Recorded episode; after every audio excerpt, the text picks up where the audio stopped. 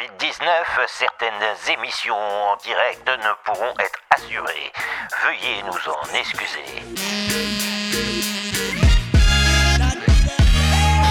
Salut les confinés C'est Flo et Steph de la radio Allo la planète. Depuis qu'on est confiné parce que notre planète s'est chopé un bon gros virus, on prend le micro en direct tous les soirs à 21h pour donner la parole aux expats et aux voyageurs coincés quelque part dans le monde. Alors voyageurs et expats, le Covid-19 a-t-il stoppé vos projets? Dans quel pays êtes-vous confiné Racontez-nous comment ça se passe là où vous êtes. On vous appelle ou envoyez-nous un message sur WhatsApp au 06 63 81 64 50. Auditeurs d'Allo la planète, on vous donne rendez-vous du lundi au vendredi à 21h dans Au-delà des murs.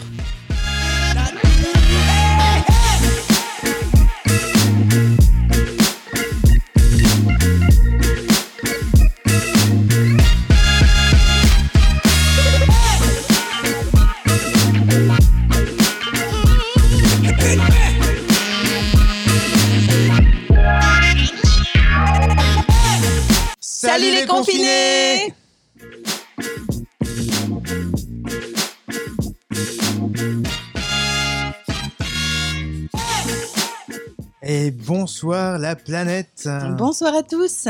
Bonsoir Flo Bonsoir Steph. Comment tu vas bien? Je vais très bien.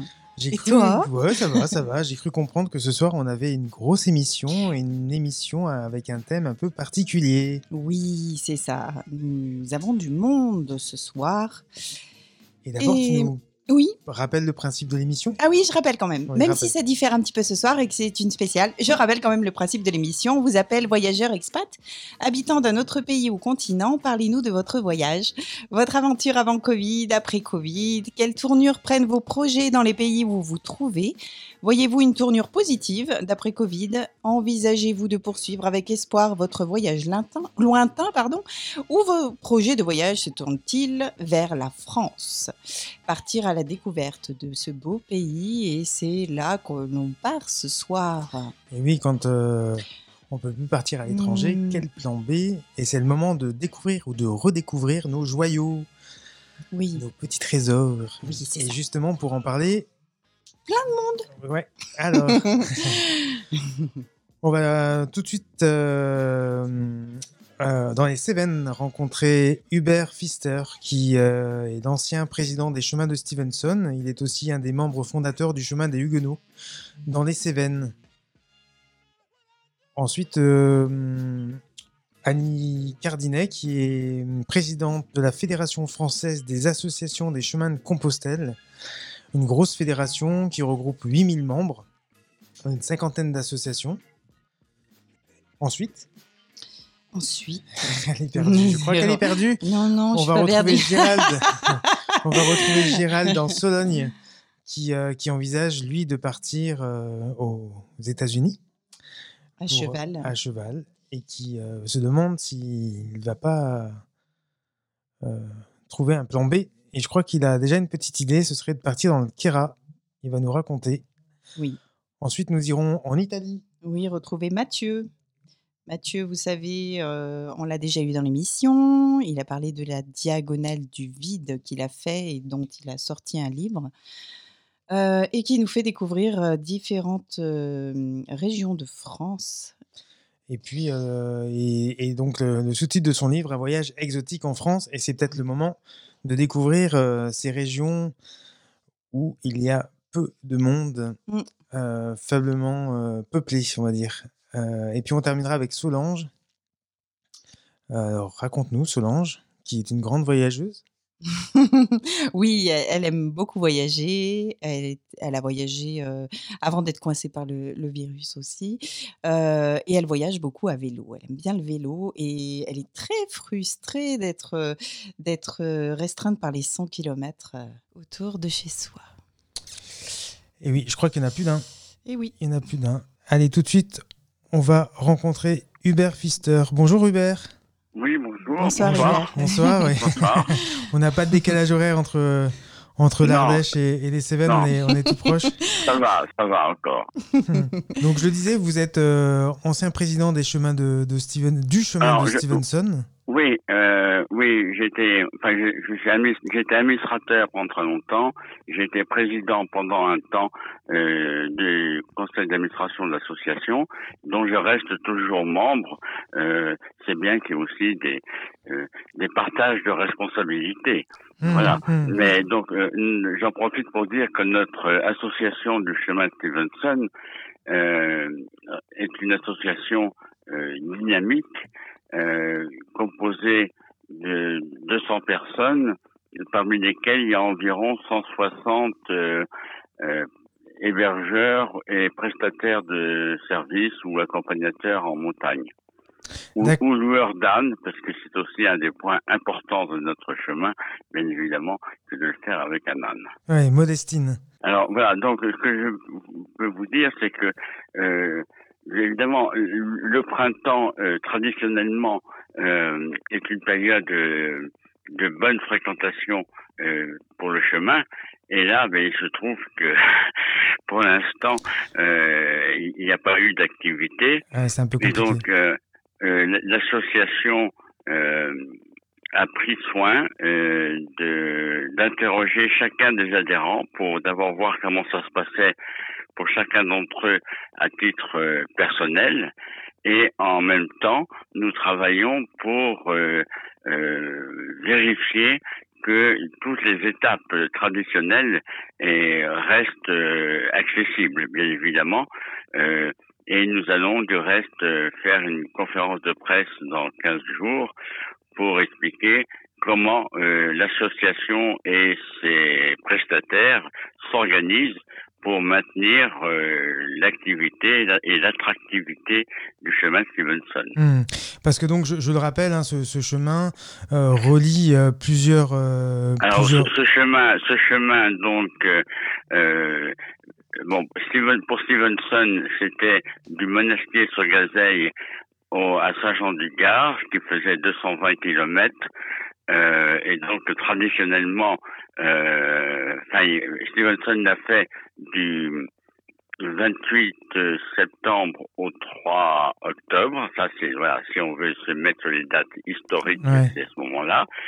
Euh, bon, le chemin a été prolongé en amont et en aval, c'est-à-dire que maintenant on peut le faire avec un départ de- depuis le Puy-en-Velay et arriver ensuite euh, à Alès. Euh, ce qui nous avait valu pour l'association le trophée du tourisme durable, puisque on peut le faire, euh, on peut faire tout ce chemin en, en venant le faire et en repartant directement depuis des gares de train. D'accord. Voilà. Alors, donc, euh, c'est un chemin qui permet de découvrir, on va dire, quatre sous-régions euh, fortement typées. Euh, il y a tout d'abord euh, le Velay, bien sûr, euh, autour du Puy-en-Velay. Puis, euh, le chemin euh, traverse le Gévaudan, le Mont-Lozère, et se termine à partir de Mont-Lozère euh, sur toute la partie Sévenol. Euh, euh, voilà. Mhm. Et donc, euh, Stevenson était bien conscient hein, euh, qu'il y avait deux types de Cévennes. Il y avait des Cévennes au sens large, comme il le dit lui-même, des Cévennes géographiques, et puis il y avait des Cévennes au sens de sa recherche finalement dans son voyage, les Cévennes, les Cévennes des Camisards. Voilà. Mhm.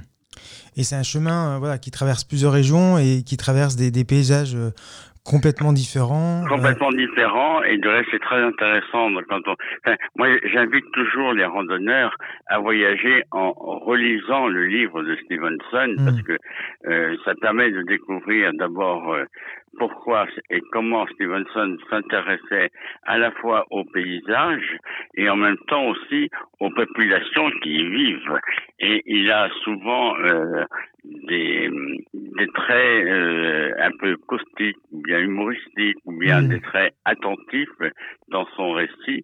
Euh, bon, il, il constate des différences, il, il s'interroge euh, et donc c'est plus qu'un récit de voyage, c'est aussi un récit de rencontre.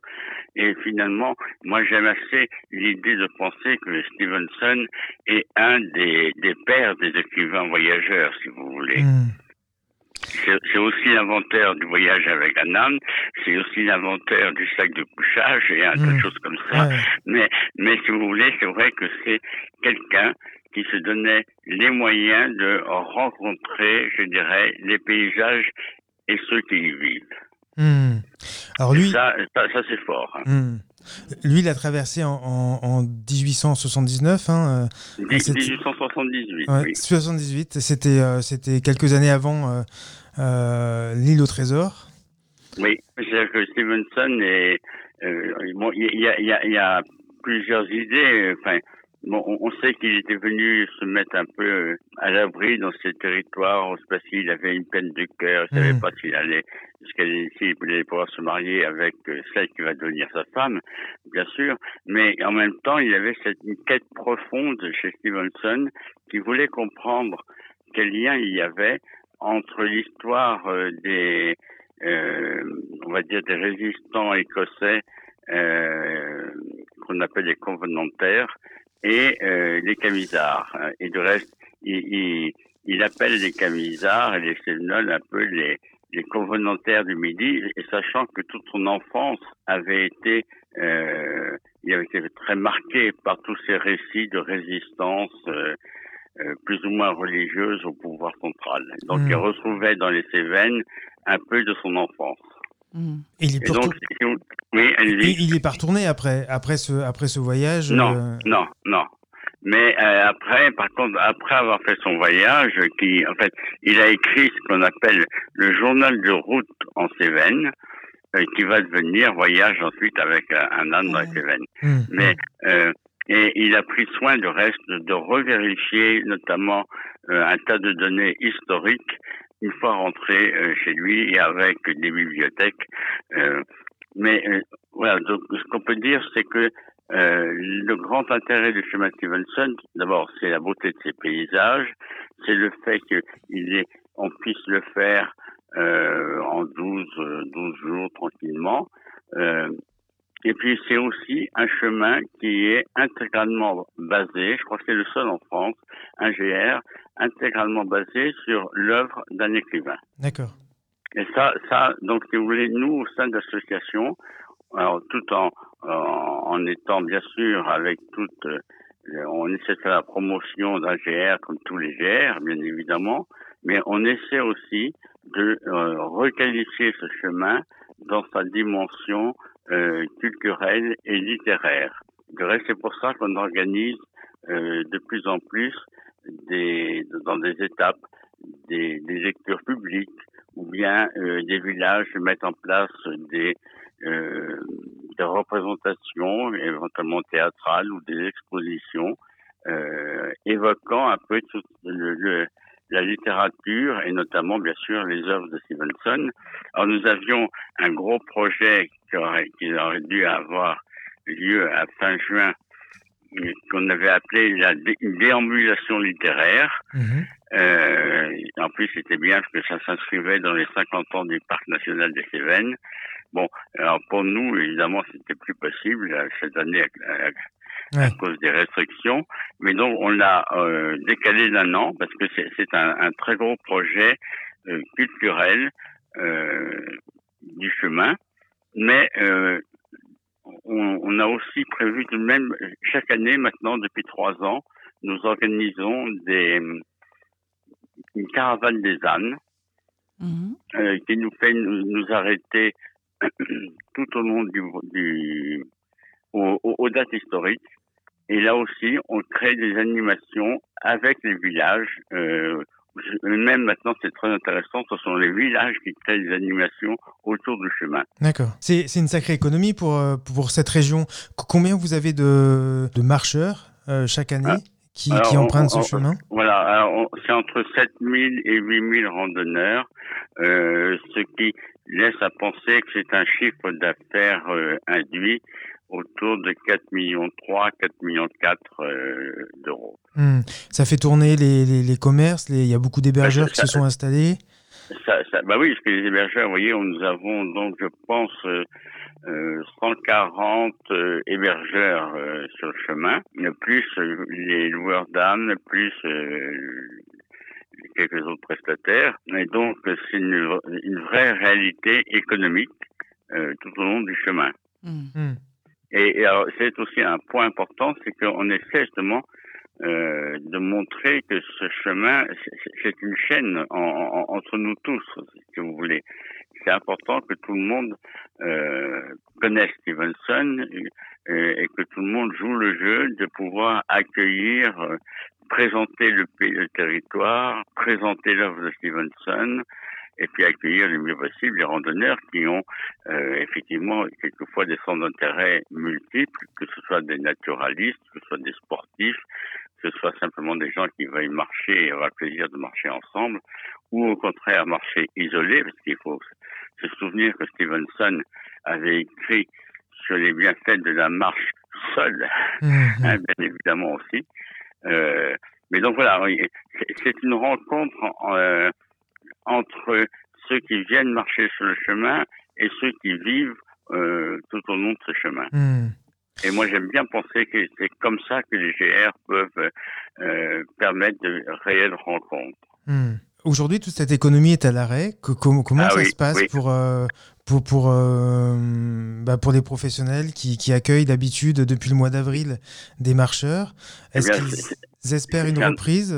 c'est un traumatisme financier, mais pour beaucoup, euh, tout le monde en fait est suspendu aux annonces du gouvernement prévues pour le, 2 juin, euh, en, se demandant euh, comment ils vont faire si les comment faire si les restrictions euh, euh, les mesures de distanciation s'appliquent dans les gîtes, ça va être très difficile à gérer, mhm. Mhm. euh, que ce soit pour les tables, que ce soit pour les chambres, euh, ou et puis faire de l'accueil avec des masques, c'est tellement contraire à nos habitudes où chacun euh, joue la proximité, la rencontre.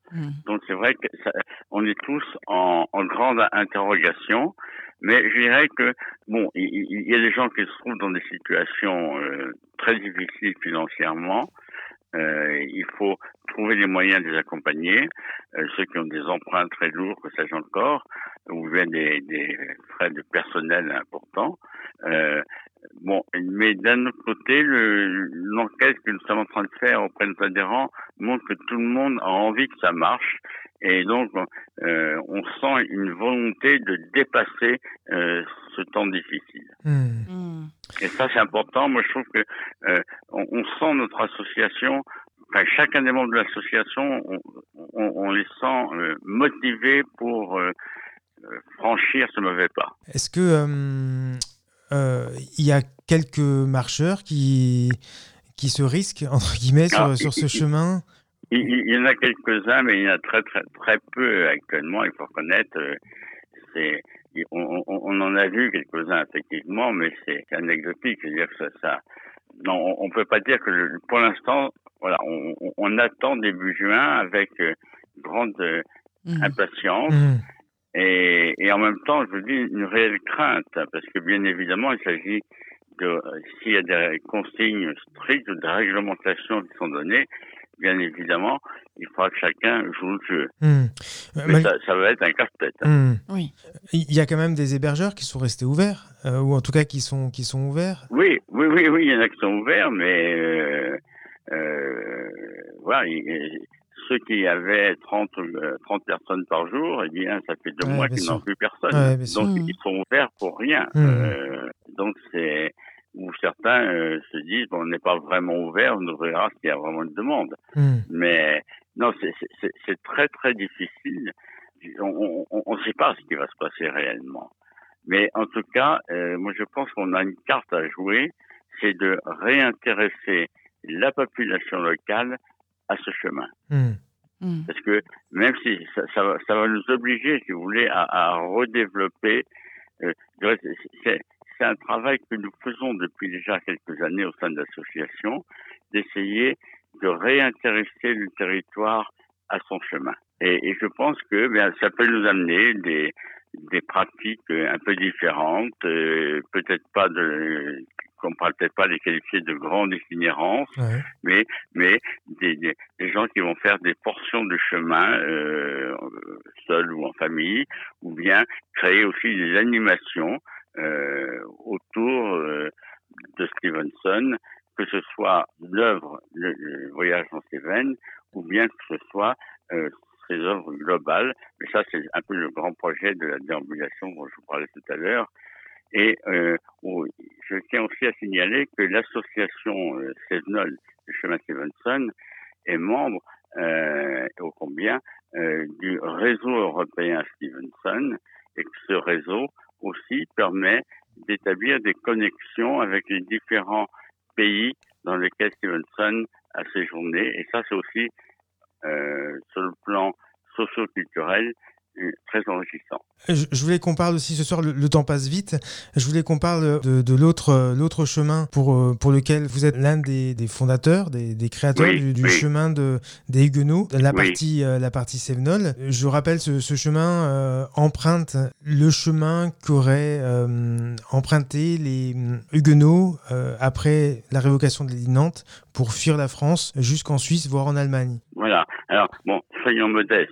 Moi, je dirais toujours, c'est un des chemins. Oui, voilà, c'est ça. On, ne va pas dire c'est le chemin, hein, parce que quand les gens partaient, euh, comme à l'heure actuelle, quand les gens partent en exil euh, et sont pourchassés, ils inventent le, le moins mauvais chemin possible, hmm. bien évidemment. le plus euh, discret. Le plus discret, voilà. Mais si vous voulez, très rapidement, il y a, eu d'abord un premier chemin qui s'est fait depuis la Drôme jusqu'à Genève. Euh, ce chemin est devenu le GR 965 depuis Pointe-Aval jusqu'à Genève. Et du reste, je signale que le topo guide vient de sortir. Il aurait dû être présenté euh, au mois de mars au Salon de Lyon. Donc ça, c'est un chemin de 350 km près qui vient décrit maintenant avec son topo guide. Euh, et donc ce chemin s'était fait à la demande euh, de personnes allemandes descendant des réfugiés huguenots euh, qui voulaient retrouver leurs racines. Et donc ce GR 965 se poursuit ensuite en Suisse pour environ 650 km, puis euh, dans, traverse deux landes allemands euh, jusqu'au nord de la Hesse. Et donc, ça fait un cheminement l'un dans l'autre de 2000 km. Euh, vous voyez, c'est une belle aventure mmh, déjà. Mmh. Et alors, euh, nous, depuis les Cévennes, nous sommes aperçus que nous avions exactement la même problématique. C'est-à-dire que les Huguenots euh, ont quitté le Ballon-de-Doc ou les Cévennes pour aller se réfugier euh, en Suisse, puis en Allemagne, et puis de l'Allemagne éventuellement en Hollande, en Angleterre, et puis dans tous les pays satellites, bien évidemment. Mmh, mmh. Et euh, donc en fait, on, nous avons retracé euh, un chemin en, en, nous appuyant autant que possible sur toutes les euh, preuves historiques euh, que nous pouvions avoir, nous avons retracé un chemin avec l'originalité des Cévennes, euh, c'est que l'exil des, des Cévenols a été en même temps euh, le départ en exil a été l'élément déclencheur de la guerre des Camisards, de la guerre des Cévennes. Et donc, en retraçant ce chemin d'exil, nous évoquons évidemment aussi cette résistance très forte des protestants au pouvoir royal. Et donc, on retrouve finalement, c'est assez amusant, on retrouve un peu les, les recherches de Stevenson dans cette histoire. Euh, et donc, euh, on, on, le chemin, la branche Chevenol de l'itinéraire sur les pas des Huguenots, euh, donc part du musée du désert, euh, à côté d'Anduze, à côté d'Alex et à Mialet, remonte les Cévennes, traverse l'Ardèche et rejoint le premier itinéraire qui avait été fait euh, à Die. Et euh, donc là, on a aussi un bel itinéraire de 340 kilomètres en 24 étapes. Et euh, va devenir aussi la plaque tournante un peu, puisque euh, un chemin est en émergence depuis Mérindol dans le Vaucluse et va rejoindre, euh, c'est un chemin qui va faire 180 km, il va rejoindre également, non pas à Die, mais à Châtillon en Diois. Donc si vous voulez, euh, on, on, on, est en train de retracer comme ça des éléments forts de ce patrimoine dont on s'aperçoit que les gens ne connaissent pas cette histoire. Mmh. Et, bon, les, les protestants, évidemment, on dit toujours que c'est un peu distrait, c'est vrai, euh, mais finalement, ces 180 000 personnes qui ont quitté le royaume de France du fait de l'intolérance, eh bien, c'était pas, pas connu, et on s'aperçoit finalement que parler de cette histoire, évidemment, ça, ça entre tout de suite en résonance avec notamment tous ceux qui, à l'heure actuelle, euh, sont aussi dans des processus d'exil et de chemin de refuge. C'est ce que j'allais dire. Voilà. Et donc, si vous voulez, c'est euh, à la fois, on insiste beaucoup sur le fait que, d'abord, tout au long du- du- de ces chemins, on crée des lieux d'interprétation. Et donc, du coup, il y a des associations locales qui se créent ou qui se réaniment pour animer euh, à partir d'un des éléments que nous pouvons avoir retrouvés ou bien que eux-mêmes apportent, on anime euh, toute une réflexion et une réappropriation sur l'histoire. Mhm. Euh, et ça, on est assez content parce qu'on on développe une véritable euh, curiosité culturelle et historique. Et donc euh, là aussi, évidemment, n'ai pas peine que je vous dise que tous ces chemins sont très beaux. Euh, que- et alors nous sommes en- ensuite euh, actuellement euh, en train de, pré- de préparer avec le département du Gard une extension du chemin qui maintenant aura aussi un départ à Aigues-Mortes. Et donc, en fait, on est sur l'idée de créer un grand itinéraire euh, nord-sud, euh, sud-nord. C'est aussi une originalité. Un grand itinéraire sud-nord qui va aller de la Méditerranée jusqu'à la frontière germano-polonaise sur la, Bal- la Ouais. Baltique. Donc ah, voilà, il y a une grande itinérance sur 3000 kilomètres sur laquelle nous allons parler à la fois des causes euh, de ce cheminement et aussi de ses modalités, puisque vous savez que les, les réfugiés ont apporté leur savoir-faire dans les pays qu'ils ont accueillis, voire donc euh, toute l'industrie euh, qui est partie notamment du Midi à travers l'Europe.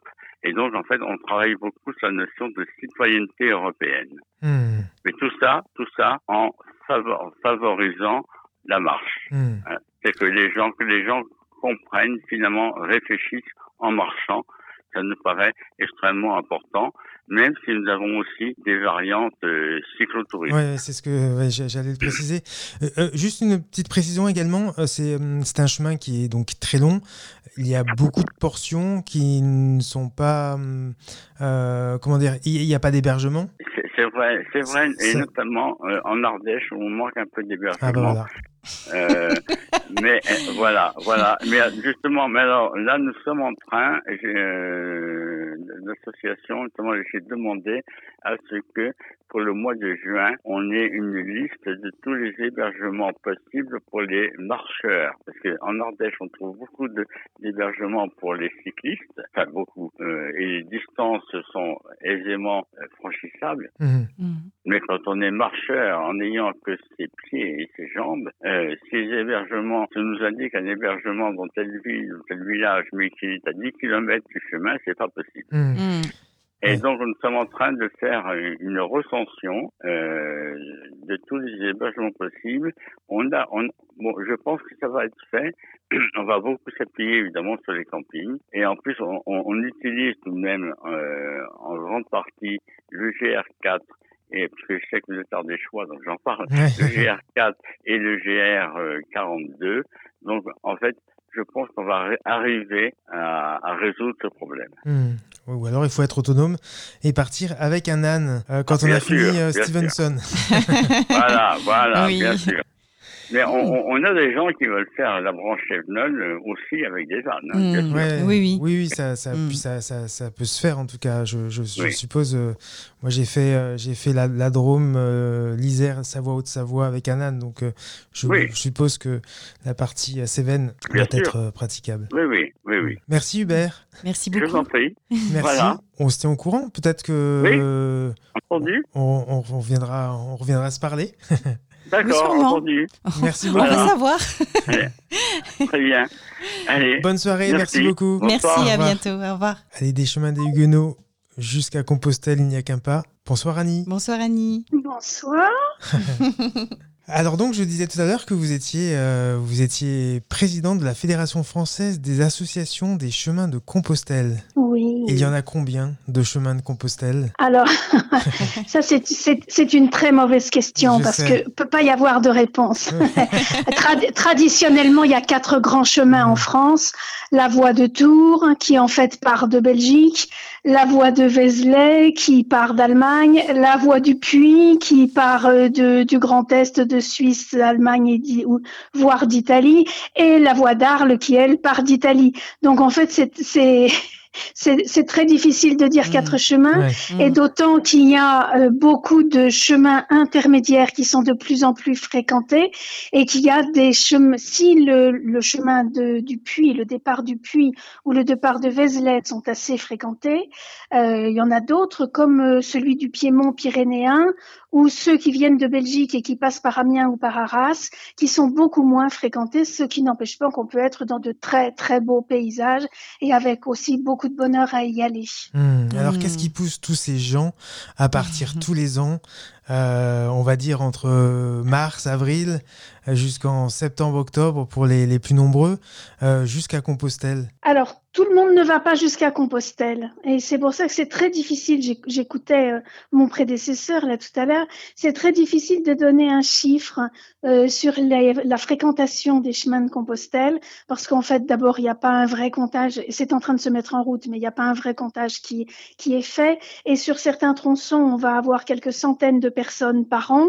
Et sur d'autres tronçons, on va être sur, je pense par exemple en Haute-Loire, on est à 20 000, 20 000 personnes par an. Hmm. Euh, à Saint-Jean-Pied-de-Port, qui est le point de rencontre de trois des grands chemins, qui est un point de départ pour beaucoup d'étrangers.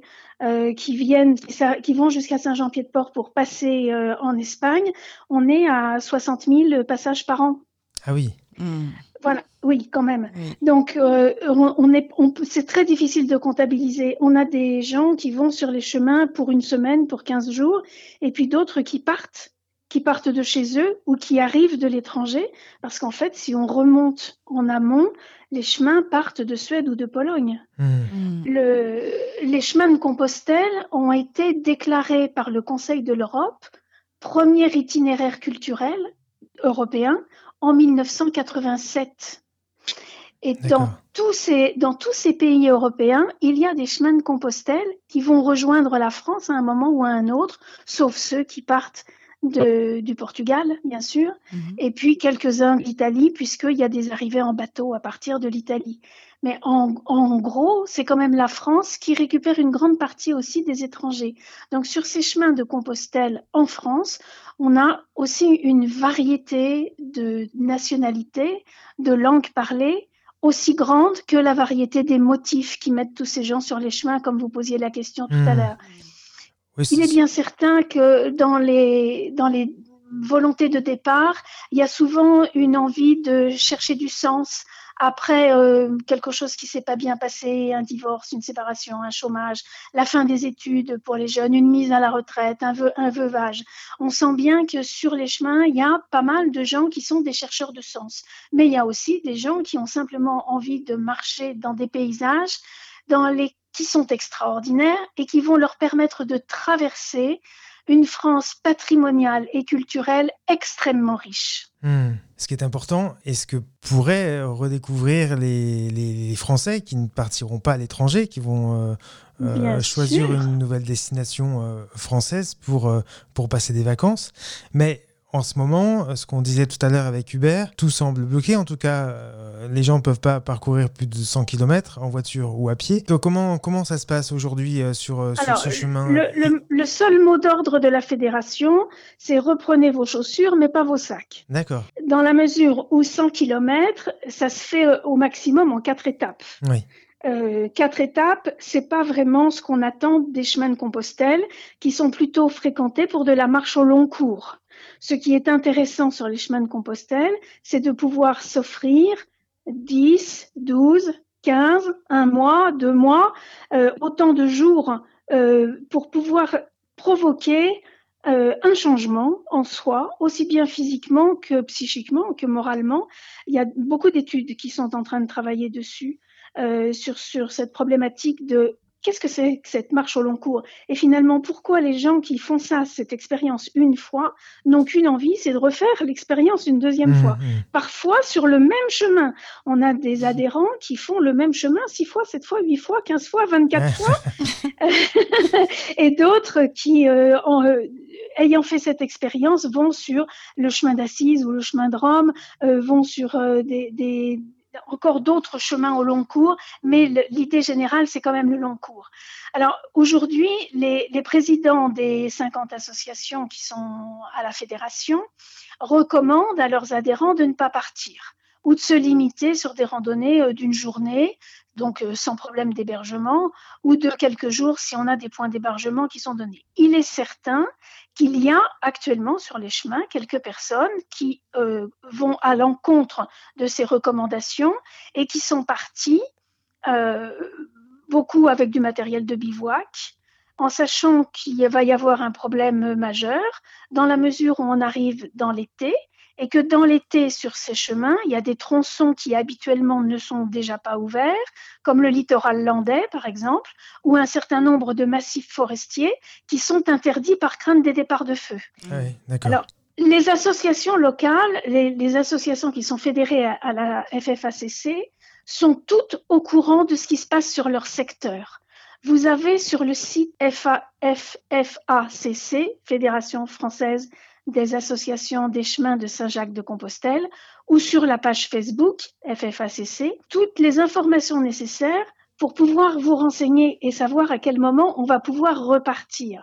On ne on demande que ça. Pour le moment, on a décidé que jusqu'au 2 juin, on ne donnait aucune consigne. D'accord. Euh, D'autant que l'entrée en Espagne n'est pas possible. Enfin, si, elle est possible, mais à condition d'accepter les 14 jours Ouais. de, de quarantaine qui sont imposés. Par les, par les Euh, chemins, euh, par les chemins de brigands. Euh, bah, donc, oui, c'est, c'est, faut à nouveau retrouver les chemins, les chemins des, des, des- oui, oui, des, des, des, bro- des flibustiers d'autrefois. Oui, ça. vraiment ça. Mmh.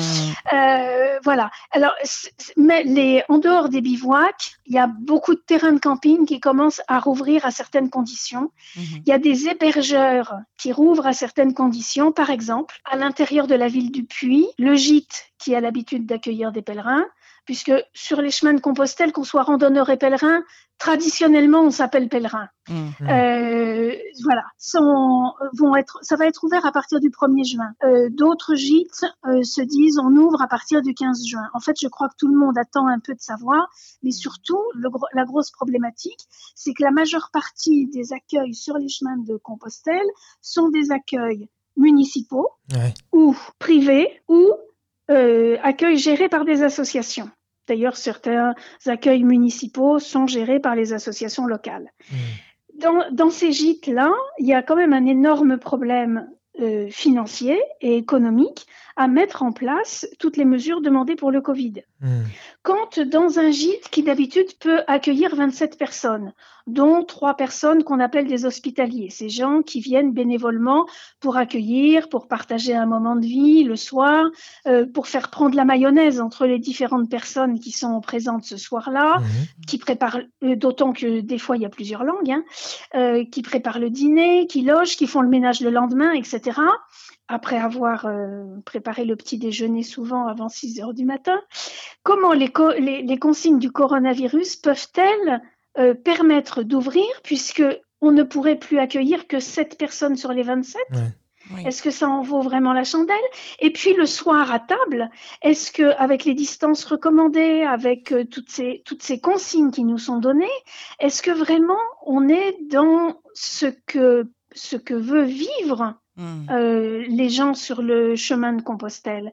On est quand même sur des grandes valeurs d'échange, de partage, de confiance, d'amitié, euh, de solidarité qui font que euh, l'un qui a mal au pied est soigné par l'autre qui vient d'arriver. Mm. Comment est-ce que ça peut encore se vivre Mhm. avec ce qui nous est demandé pour, euh, pour lutter contre ce virus? C'est quand même vraiment extrêmement compliqué. Mm, Oui. mm. Alors, ce qui se passe Bon. là, c'est inédit sur, sur ce chemin. Euh, Absolument. Même si euh, il n'y a pas eu dans, dans l'histoire de, de ce pèlerinage autant de monde qu'aujourd'hui, il n'empêche que C'est euh, c'est inédit. Il y, a, il y, a, quand même eu des moments où c'était interdit. Louis XIV, à un moment donné, a interdit euh, de, par de, partir sur les chemins de Saint-Jacques de Compostelle, mais je crois qu'il voulait surtout empêcher les, les, gens de partir au cas où il aurait besoin d'eux pour partir à la guerre. D'accord. Mais il n'empêche qu'il y a quand même il y a des choses qui se sont passées. Mmh. Ceci dit, euh, les permanences téléphoniques des associations sont ouvertes partout. Donc, avec les informations que vous pouvez trouver sur notre site, euh, vous pouvez très bien poser la question directement aux responsables d'association sur les tronçons que vous voulez utiliser, même si c'est seulement sur les 100 km et sur 4 jours. D'accord. Alors, nous, on, on est en, dans l'attente, euh, d'une part, de ce que le gouvernement va dire ici, mmh. puisque euh, d'un département à l'autre, les, les consignes ne sont pas forcément les mêmes. D'une ville à l'autre, euh, les consignes ne sont pas les mêmes. Et puis que de toute façon, la frontière espagnole nous oblige mmh. à rester 40, 14 jours Ah. en, en, Voilà. Donc, En on a on- à savoir ce que le gouvernement français va nous dire début juin et à savoir ce qui va se passer en Espagne. Il y a une réunion à laquelle l'un d'entre nous va participer début, euh, ju- début juin en Espagne et qui mettra au point euh, les, les différentes problématiques pour pouvoir euh, réouvrir. Alors non pas les chemins, parce que les chemins sont toujours ouverts. Oui. mais en tout cas la possibilité d'y être, puisque même sur un chemin, il faut bien à un moment donné s'héberger, euh, se nourrir.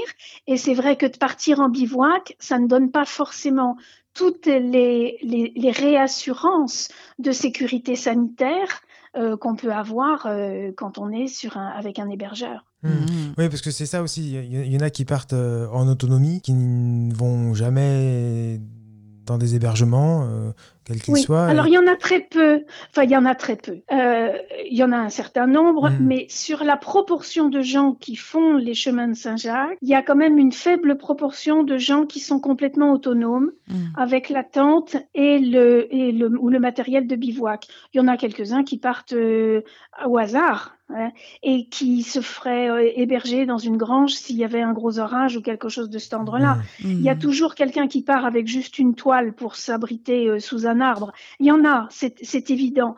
Mais aujourd'hui, avec les consignes pour le coronavirus, c'est quand même extrêmement compliqué, d'autant qu'on dépasse très vite les 100 km et que c'est quand même pas discret d'être dans une ville avec son sac sur le dos Ouais. et que Mmh. très vite on peut se faire repérer, quoi, Oui, en fait. c'est vrai. Mmh. Bon, là, actuellement, euh, j'ai quelques prés- j'avais demandé au président qui me, qui me donne des informations pour ne pas vous dire de bêtises ce soir. Euh, Il y en a quelques-uns qui m'ont dit on sait, on sait qu'on en a quelques personnes qui sont sur les chemins. On a des personnes qui ont demandé à être euh, hébergées. Mm. On a des personnes qui ont demandé aussi à avoir des crédentials, c'est-à-dire ce, ce passeport du pèlerin Mmh. Mmh. pour pouvoir euh, participer euh, aux hébergements et puis arriver à, à Saint-Jacques et avoir sa Compostela. Euh, bon, ces crédentials, il y a des présidents qui les donnent et d'autres qui disent, eh bien, on les donne pas tant qu'on n'est pas sûr euh, qu'on puisse aller sur les chemins assez loin pour ne pas multiplier les risques de. Ouais, d'accord. Ouais, une responsabilisation. Mais ça pose un très très gros problème pour une grande partie des associations qui gèrent des gîtes, parce que pour ces associations, il y en a qui ont des loyers et des loyers qui sont parfois importants. Mhm. Euh, la plupart de ces gîtes euh, fonctionnent sous ce qu'on appelle le donativo, c'est-à-dire que chacun donne ce qu'il veut en partant. Euh, on n'est pas dans, une, euh, dans, une rais- dans un raisonnement économique. On est dans un raisonnement de solidarité, de fraternité, d'accueil, euh, inconditionnel d'ailleurs. Mmh. Et, et du coup, les, les associations qui ont des gros gîtes sur le dos sont très, très, très à la peine avec ce qui se passe là pour eux, puisqu'il n'y a plus de pèlerins du tout. Mmh. Donc même Oui. le donativo qui peut quand même couvrir une partie, euh, la vente des crédentials qui peut couvrir une autre partie de tous ces frais, de toutes ces dépenses, eh bien pour le moment, il n'y a pas de rentrée, quoi. Eh oui. Mmh. Même sans être dans une dimension économique. Mmh. Alors évidemment, je ne vous parle pas des problématiques du tissu social, parce que euh, les, les, anciens qui sont sur les chemins sont souvent les adhérents des différentes associations et ils ont plaisir à se retrouver, à randonner ou à faire des recherches historiques ensemble, ou à accueillir ceux qui veulent partir pour leur expliquer comment mmh. soigner leurs pieds, euh, mmh. que mettre dans leur, euh, dans leur sac. tout, ce, tout ce réseau social-là, il est inexistant aujourd'hui. C'est, à part des rencontres de 10 personnes qu'on commence à retrouver sur un département ou sur un autre, il y en a quasiment pas. Hmm. Eh oui. Donc sur le plan social, il va y avoir là euh, une très grosse difficulté. Il va falloir surmonter, réentraîner les, les associations à la réouverture et, et certainement euh, beaucoup de changements. D'accord. Merci Annie. Merci Annie. Mais je vous en prie. Ces ces informations. Et puis on, on, mm. reste en contact. On, on fera, euh, euh, j'espère prochainement, une émission spéciale Compostelle. Et puis surtout, ne pas hésiter à ouvrir le site FFACC euh, sur ce site, il y a une page qui donne une carte de France avec euh, l'ensemble euh, de, des, associations. Quand on pose la souris dessus, on vous donne toutes les coordonnées de l'association, y compris le numéro de téléphone de la permanence. Donc, du coup, vous pouvez aller poser des questions et aller vers les, les associations qui vous donneront avec plaisir, parce que là encore, comme c'est pas économique, ils font ça pour plaisir, mmh. pour, pour avec plaisir toutes les informations dont vous allez avoir besoin. Très bien, merci, beaucoup. Et on dit buen camino quand on part. eh bien, merci, puis à, bientôt. À bientôt. À bientôt, Annie. Bonne soirée. Bonne soirée. Flo, on a largement dépassé notre, notre timing, mais c'est pas grave. Pas, euh, voilà, on, va, on va appeler nos, nos deux invités suivants pendant qu'on va passer un disque. Un disque-disque. Tammy Crest, le titre Chatma.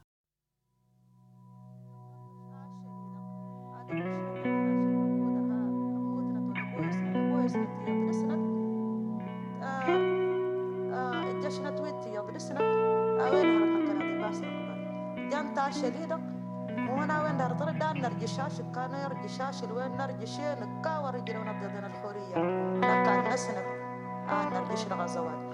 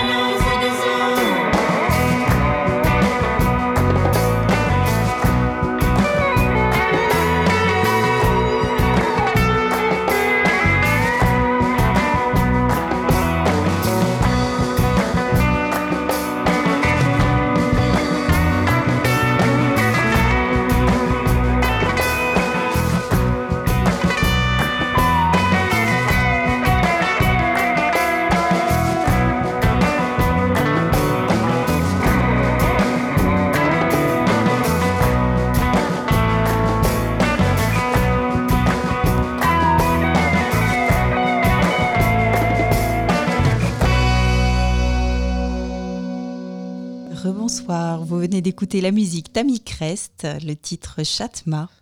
Si ce titre vous a plu. On était loin des chemins de Compostelle Mais et oui. de Stevenson, mais c'était très très bon. Tout Oui. de suite, on va retrouver Gérald. Gérald, Bonsoir Gérald. bonsoir. Bonsoir.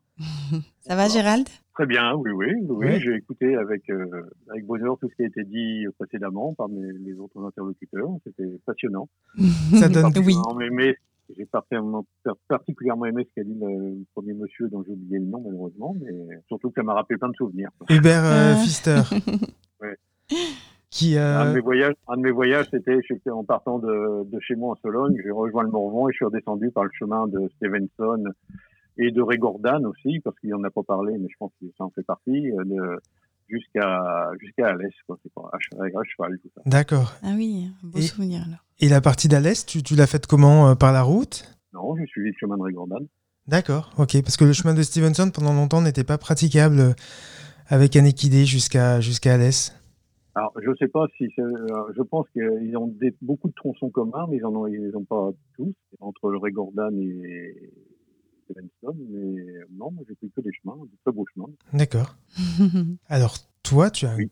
grand voyageur. Et tu voyages. Non, euh, non, non. Bon, il s'estime, c'est vrai, il il dit, il dit petit voyageur, c'est ce qu'il m'expliquait tout à l'heure. voilà. Mais quand même, tu as fait de jolis voyages avec un cheval de sel et un mulet de bas. voilà. Et- Euh, oui, oui, j'ai fait quelques voyages comme ça. Depuis dix ans, euh, depuis que je suis à la retraite, je voyage à cheval. Avant, je randonnais un peu partout en France, euh, pendant une semaine, quinze jours, du moins pendant mes vacances. Quoi. Puis, arrivé à la retraite, j'ai- je me suis dit, maintenant, je voyage. Je suis parti. Euh, parti. J'ai commencé par partir trois mois en partant de, de, de Sologne, là où j'habite, jusqu'à en allant jusqu'à en Bretagne, en remontant par la, et revenant par la Normandie, des choses comme ça Hmm. des voyages un peu plus longs, euh, tels que Orléans-Prague, par exemple, toujours avec mes deux, avec mes deux animaux. Et l'année dernière, euh, euh, Lisbonne-Orléans. Moi, je me suis arrêté aux Pyrénées parce que j'ai eu un petit accident, mais c'est tout. Ouais, pas sans, sans gravité. Non, non, non, sans gravité, non, non. sans- En fait, pour, pour la petite histoire, euh, j'étais avec un, j'avais un coéquipier, on s'est, on, on met dans un, dans un grand tipi, euh, qu'on trimballe avec nous. Et, et en pleine nuit, on s'est fait agresser des coups de couteau dans, la, dans le Voilà. tipi. Et en me levant, euh, en me levant euh, rapidement euh, avec ma machette à la en slip et ma machette à la main, je me suis démis deux vertèbres. Ah bah, Je pouvais plus monter à cheval. oups. Voilà. Ça s'est arrêté là. Bon, le Ouais. voyage s'est arrêté là, l'agression s'est arrêtée là. Il n'y a rien eu de grave. C'est Mhm. simplement deux vertèbres qui sont bien remises maintenant. Ouais. Donc prêt à repartir. Donc tu as prévu Ah, un projet. ah oui, oui, oui, oui. Ah oui, ça me Mhm. manque là. Un voyage prévu pour le 13 juillet normalement? Alors normalement, normalement, j'avais prévu de, de rejoindre. Euh, moi, c'est toujours d'actualité, hein, tant qu'on n'a pas de, on nous a pas dit qu'on pouvait Mhm. pas partir. Mhm. de rejoindre un, un ami voilà, grand. Lui, c'est un grand voyageur à cheval qui est parti. Il y a, bah, ça fait un an maintenant. Il est parti au- aux États-Unis. Il est parti dans le Montana, euh, dans le nord des- nord-est des États-Unis, et il est parti pour un voyage de deux ans euh, euh, dans le nord des États-Unis et le sud du Canada. Et il m'avait proposé de le rejoindre. Donc, euh, je, normalement, j'ai prévu d'aller le rejoindre le 13 juillet, euh, le rejoindre à l'est de, tout à fait à l'est du Canada, à Calgary. Je crois que ça vous dit quelque chose Mhm. Mais moi, euh, partir d'une petite ville qui s'appelle Grande Prairie, c'est un beau nom pour les chevaux, Ouais. Oui.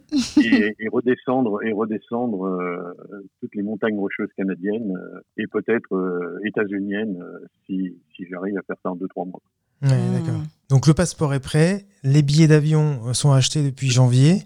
Il reste Voilà. plus que l'autorisation de voler. ouais, et traverser les passer les frontières aussi, ça, ça, c'est pas gagné non plus. Ouais. Je pense que les deux, je, moi je, je pense et je- nous espérons que les deux vont être vont être faits ensemble, mais euh, on va voir, on sait pas. En fait, pour le moment, on ne courant de rien. Encore aujourd'hui, on a contacté, on a essayé de contacter des, bah, les compagnies aériennes de faire- pour savoir ce qu'il en était, euh, les, les ambassades des différents pays, euh, mais bon, c'est très très compliqué, très très dur à très très dur à joindre. Et, euh, ils ne répondent pas la plupart du temps. Mais bon, on a un petit, on a toujours un petit espoir. Bon, ben on va croiser les doigts. En attendant, Ouais. faut, si, Merci. euh, si, si euh, les rocheuses euh, canadiennes n'étaient pas possibles, euh, tu as un plan B, le tour du Kera? Ouais, donc euh, j'irai faire les rocheuses Oh Oui, c'est ce alpines. c'est ce que j'allais dire.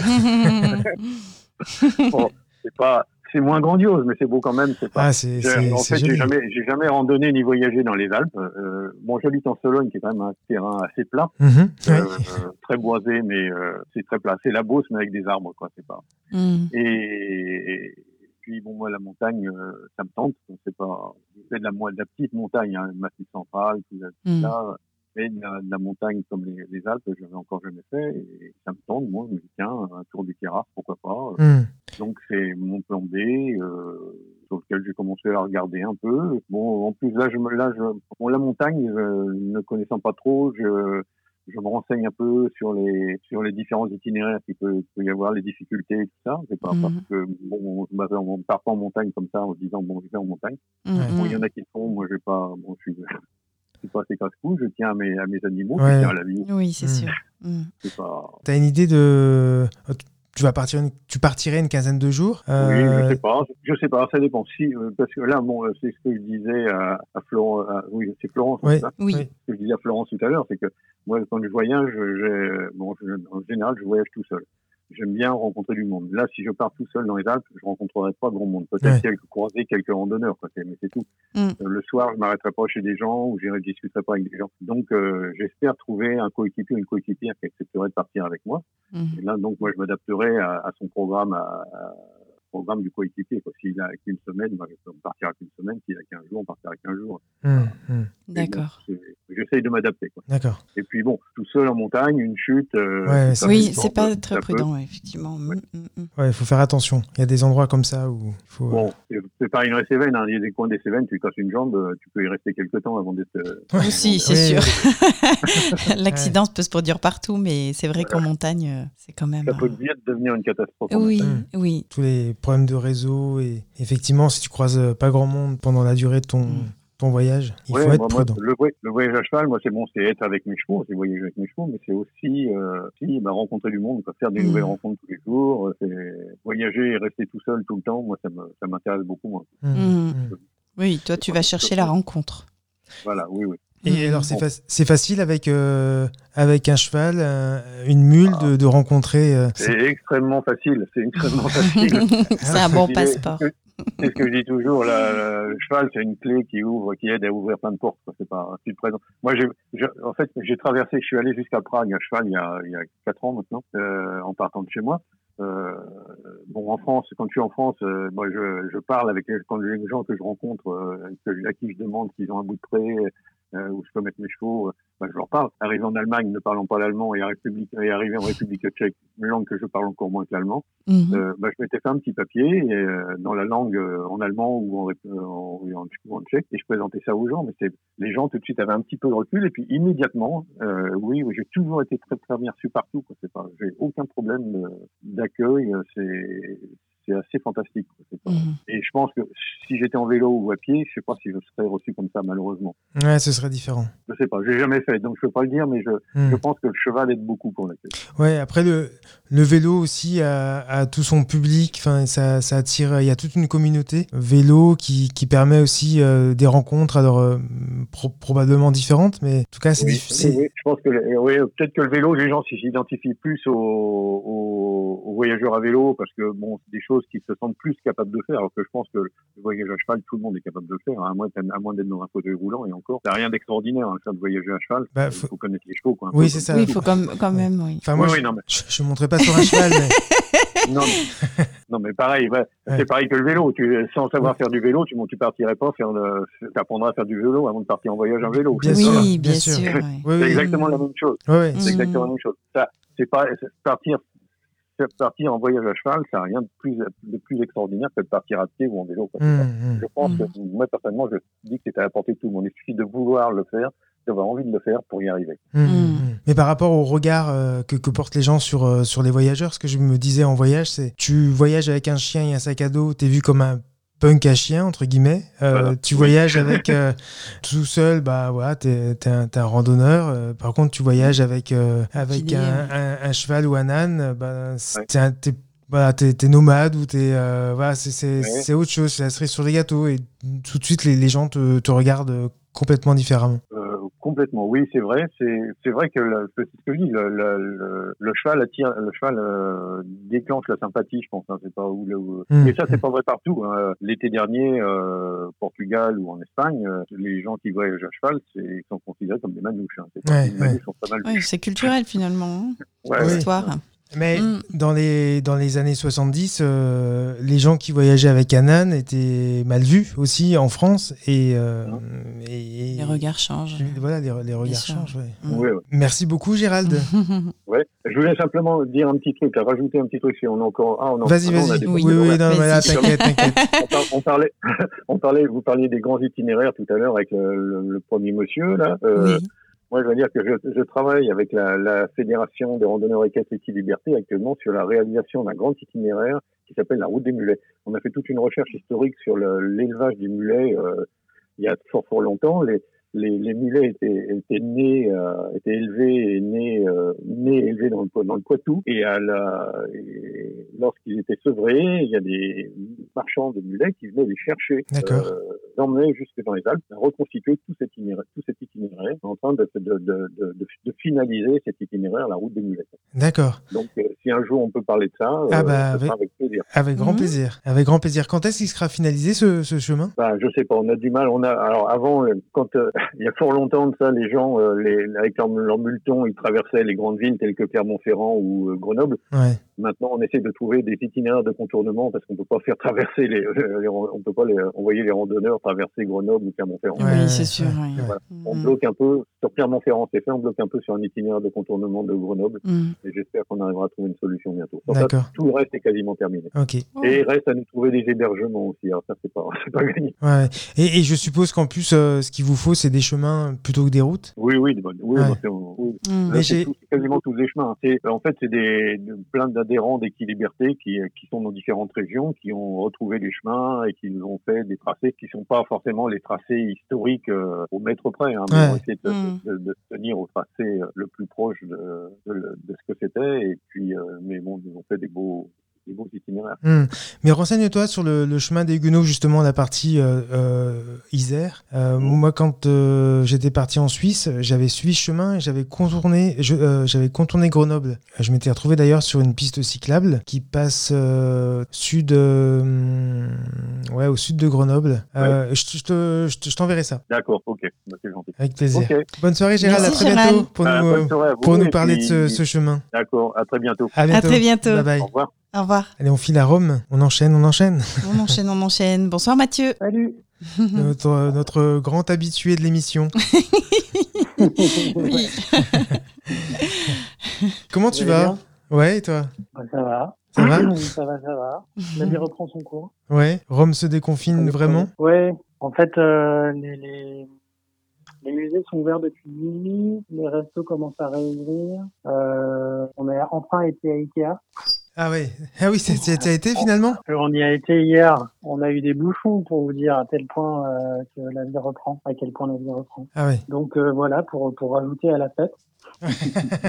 Mais ouais, voilà. Donc du coup, euh, du coup, on n'est pas loin de vivre une vie euh, plus ou moins retournée à la normale si on compte pas les masques Mhm. et les enfants qui vont pas à l'école et les horaires un peu bizarres des, des magasins euh, qui ouvrent euh, deux heures par-ci et deux heures par-là. Mhm. Donc ça se déconfine à Rome. C'est très bien. Euh, nous, on t'appelle ce soir parce que, euh, donc on, on l'a dit plusieurs fois, mais tu, tu es, tu es l'auteur du livre La diagonale du vide, un voyage exotique en France. Un livre que tu as écrit à ton retour de, de, de ce voyage. Euh, qui t'a changé un peu parce que tu étais, plutôt un, un habitué de la, la route euh, autour du monde, de l'Irlande à Cuba, l'Ou- l'Ouzbékistan, enfin tous ces, tous ces pays. Tu as fait, t'as fait le tour du monde à vélo? Moi, j'avais plus l'habitude de partir à l'étranger. Ouais. Ouais. Et qu'est-ce qui t'a donné envie de hum, te retrouver en France et de découvrir euh, ce territoire euh, méconnu finalement pour toi? Eh ben, euh, plusieurs raisons. La première, c'est que c'était un territoire méconnu, que donc du coup, euh, ça piquait un peu ma curiosité. Mhm. La deuxième, c'est que euh, moi, j'avais déjà pas mal voyagé euh, étranger, et c'était une phrase assez récurrente que j'entendais. Pourquoi vous venez chez nous alors que vous habitez le plus beau pays du monde? Ouais. Donc au bout d'un moment, euh, l'idée fait quand même son chemin. Et puis euh, la troisième raison, c'est que euh, travailler dans l'univers du voyage avec euh, beaucoup de gens qui réclamaient de l'idée que le voyage commence en bas de chez soi, Mhm. et puis en fait euh, tout le monde partait justement au bout du monde. Et donc du coup euh, j'avais envie euh, ce à quoi ressemblait euh, le voyage en bas de chez soi. D'accord. Donc, euh, donc voilà, du coup, euh, pour ces, toutes ces bonnes raisons, euh, j'ai cherché un itinéraire qui sortait un petit peu des sentiers battus et je suis tombé sur cette euh, diagonale du vide. Que tu ne connaissais bah, pas. Coup, je me suis dit, euh, bah non, je connaissais pas. Je connaissais comme euh, les écoliers connaissent la diagonale du vide pour l'avoir euh, étudiée euh, vite fait dans leur cours de géo et puis pour la plupart, euh, on se, on s'empresse de l'oublier. Ouais. Et je suis retombé sur une carte de l'aménagement du territoire qui mettait en avant cette diagonale et je me suis dit, bah, j'ai j'ai exactement l'itinéraire euh, qui me convient. Mhm. Voilà, pas de château de la Loire, euh, pas de pas de plage, euh, pas de Mont Saint-Michel, mais euh, que des endroits euh, a priori euh, où il y a rien à voir. euh, la Creuse, euh, la Meuse, euh, la Lozère, des endroits euh, qu'on connaît surtout euh, par des images d'épinal, mais dont on ne sait pas vraiment euh, ce qui passe. Et donc voilà, c'était ça que j'avais envie de voir. D'accord. Et est-ce que tu as été déçu de ce que tu as vu? Et non, bah non, et forcément, euh, j'ai pas été déçu, mais euh, je pense que quand on est un petit peu curieux, euh, moi je le suis, et on est rarement déçu parce que du coup, euh, il se passe toujours plein de choses, on rencontre toujours plein de gens, et euh, il y a toujours euh, mille choses à découvrir. Et surtout quand dans des endroits euh, comme ça, on sait pas du tout à quoi s'attendre, et qu'on est quand même en France, hein, qui est pas euh, le pays euh, le plus moche, hein, comme, euh, Mhm. comme on l'avait dit mille Mhm. fois, et comme je j'avais envie de de vérifier l'idée, effectivement, euh, entre euh, la nature, les paysages, euh, le patrimoine, les gens rencontrés, euh, il y a mille choses à faire. Euh, on est quand même aussi le pays de la gastronomie, mine de rien. Donc, euh, le fait de voyager lentement, ça permet de, de voyager aussi un peu par la gastronomie. Donc, on voit les paysages changer et puis on voit aussi le paysage dans l'assiette qui change. Ouais. Ça, c'est pas Ouais. désagréable non plus. Ouais. Et puis on passe, euh, on passe euh, de la bière au vin, et puis euh, du Bourgogne au vin du central, et puis enfin voilà, il y a Ouais, c'est un c'est tas plus- d'éléments qui font que voyager en France c'est plutôt sympa. Hmm, T'es plus dans l'assiette là, t'es dans le verre. Ouais. et puis accessoirement, du coup, c'est aussi l'occasion de discuter avec des gens sur le coin d'un bar ou, euh, ou dans des caves, et du coup euh, de rencontrer les, les producteurs, les vignerons, les gens qui sont un peu passionnés de, de leur métier ou de leur environnement. Et moi, c'était ce qui m'intéressait. Donc du coup. Euh, C'est c'est pour ça que t'es pour une fois, je parlais la langue. Ouais. Ouais, moi, je partais, euh, je partais évidemment pour faire un voyage itinérant, mais euh, je partais aussi beaucoup pour rencontrer les gens, Mhm. pour qu'ils m'expliquent en fait pourquoi ils étaient, euh, ils habitaient dans ces territoires qui, a priori, euh, en tout cas vu de Paris, sont Mhm. plutôt des mouroirs, euh, Mhm. des endroits où euh, c'est plutôt la déprime. Mhm. Euh, la crise, etc. Et qui de l'extérieur font pas très envie. Et euh, du coup, j'avais envie de comprendre un peu comment ils, comment ils avaient atterri là, pourquoi ils en étaient pas partis, ou pourquoi ils s'étaient vus, pourquoi ils étaient venus s'installer quoi. Et tu es parti. à- Évidemment, ils avaient tous plein de bonnes raisons. Ouais. Et Eh oui. Et, et tu es parti à une période un petit peu euh, euh, particulière parce que de mémoire, euh, c'était entre euh, les nuits debout euh, et avant les gilets jaunes. Euh, Ouais, c'est ça. tu, tu Je sentais me souviens déjà. plus quand exactement les nuits debout, mais je devais être encore à Paris. Je suis parti en 2015-2016. Ouais, c'est ça, c'est ça. Donc effectivement, il y avait déjà un espèce de frémissement, euh, il y avait une espèce de, de, de frémissement euh, sur euh, une espèce de ras-le-bol du, du monde d'avant, on va dire, pour faire un anachronisme, et de gens qui avaient envie, qui avaient envie d'autre chose. Et moi, c'est un peu, c'est un peu les gens que j'allais rencontrer en fait, Euh, Hmm.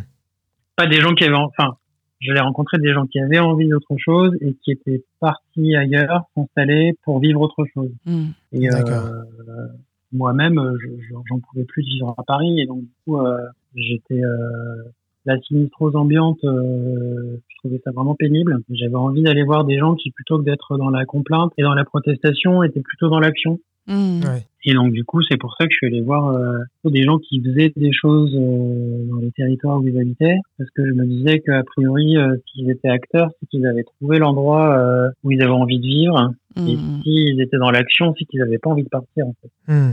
Oui, finalement, il, il n'a- il n'avait pas grand-chose. Enfin, c'était c'est des territoires euh, euh, difficiles et, et pour le faire vivre, il s'était pris en main pour c'est ça hein, pour Ouais, c'est ça. Pour pouvoir y vivre bien. En fait, euh, c'est des départements souvent où il y a moins euh, de budget et puis il y a surtout mm. moins d'économies d'échelle parce que euh, les densités de population sont, sont faibles. Mm-hmm.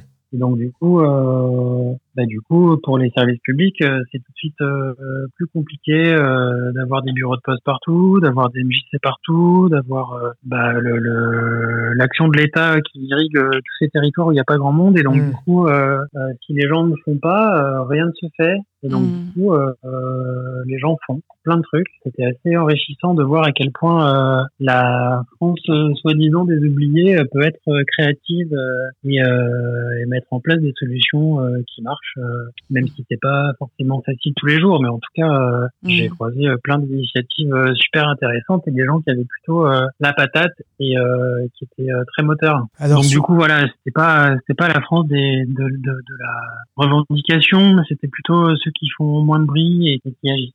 Eh oui. Alors sur, euh, sur ce, cette bande, euh, je ne sais plus combien elle fait de kilomètres euh, cette diagonale? Bah, moi je sais pas non plus en fait parce que c'est une bande de terre, de, de, terre assez large. Hein. dans le nord, elle est assez étroite et puis elle va en s'élargissant. Deux départements de front et puis sur le sud, c'est plutôt trois départements de front en fait. Donc du coup, moi j'avais juste choisi ça comme comme frontière. Mmh. Mm. Et puis, et puis dans ces dans ces endroits-là, j'ai un peu louvoyé, euh, mais euh, voilà, du coup, j'ai pas trop calculé euh, le nombre de, de, kilomètres, et puis du coup, c'est difficile de, de calculer euh, un itinéraire particulier vu que c'est pas c'est pas une route, mais c'est euh, eh oui, c'est au gré des découvertes. Oui, oui.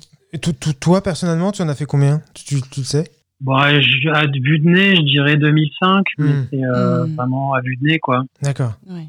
Et, et, alors, quel endroit? Quel, euh, Voilà, t'as un, un, guide... Euh, un guide du routard et tu, tu, dois nous conseiller trois, trois lieux sur cette diagonale. tu es obligé de choisir. tu, es, obligé de choisir. ouais, mais... Ce serait lesquels? Ce n'est pas facile. Je, veux dire, c'est renoncer. Voilà. C'est pas facile, non, parce que hmm. parce qu'il y a des endroits, il y en a, il y en a plein, mais euh, bah, si les gens en veulent plus, ils iront voir sur, ils iront voir sur mon blog. Voilà, exactement. Des voyages de maths, mais euh, mais du coup, j'ai fait une petite shortlist et euh, j'en ai pris un peu dans le nord, un peu au milieu, et un peu dans le sud. D'accord. Mhm. Euh, et je vais commencer par le nord du coup parce que parce que pourquoi pas. Mhm. ouais. Et en fait, il y a un endroit qui m'a beaucoup euh, plu euh, dans la Meuse euh, qui est un département euh, où on va pas beaucoup. Non. En tout cas, quand on y va, c'est plutôt pour aller voir euh, des, euh, des, champs de bataille ouais. Et des, des, endroits pas forcément super gais. En tout cas, c'est plutôt du tourisme historique. Mmh. Et moi, j'ai découvert un truc qui s'appelle le vent des forêts, qui est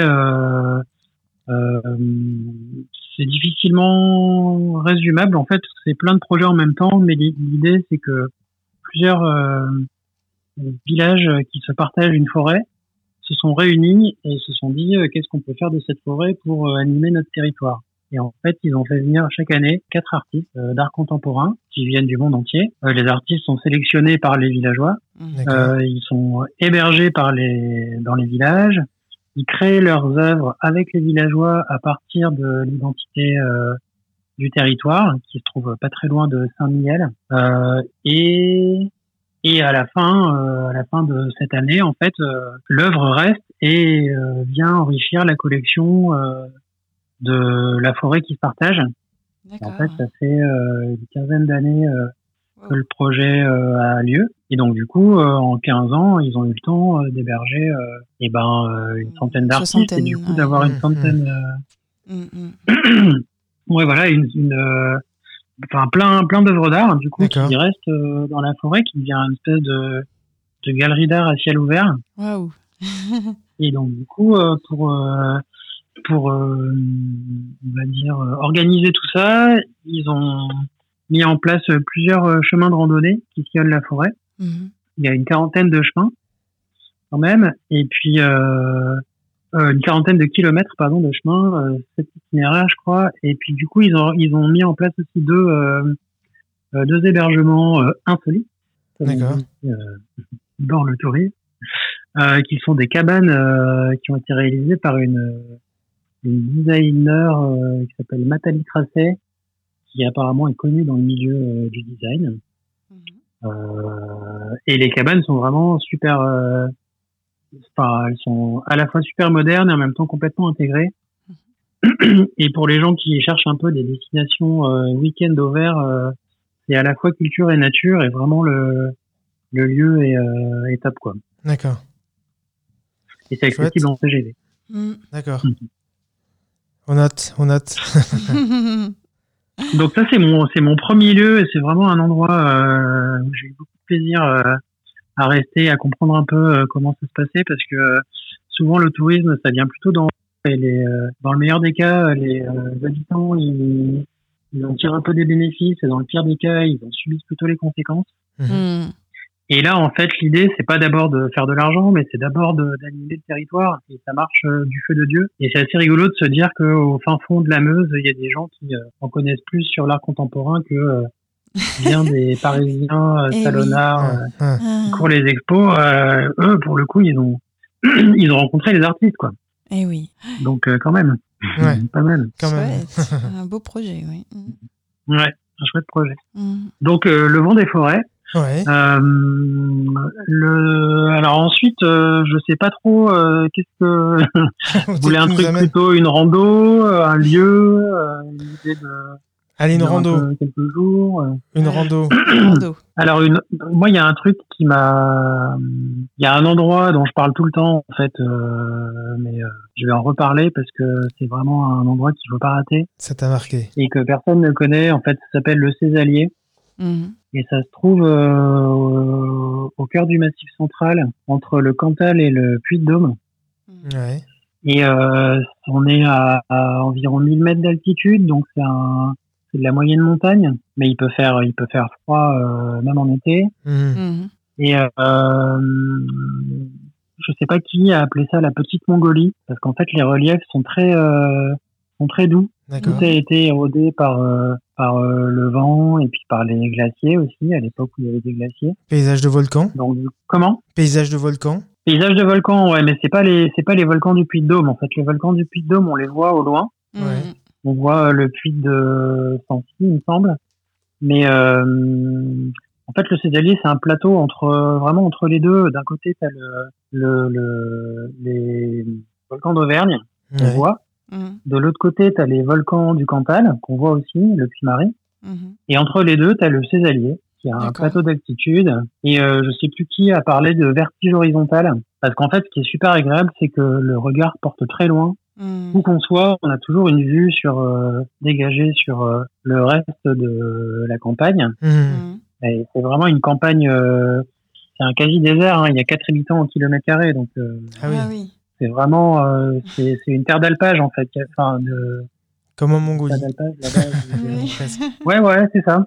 C'est ça. En fait, euh, les vaches, euh, les troupeaux viennent brouter et, euh, et l'homme vient euh, ramasser euh, le, enfin, euh, oui, euh, traire les vaches et euh, euh, récolter le lait, quoi. Mhm. Mais euh, en été, euh, ça va. Moi, j'y suis passé en été Mm. et en hiver, c'est un peu plus rude. J'y suis aussi repassé en hiver euh, cet, euh, cet hiver-là parce que l'hiver dernier parce que je voulais voir euh, ça euh, sous la neige. Mm.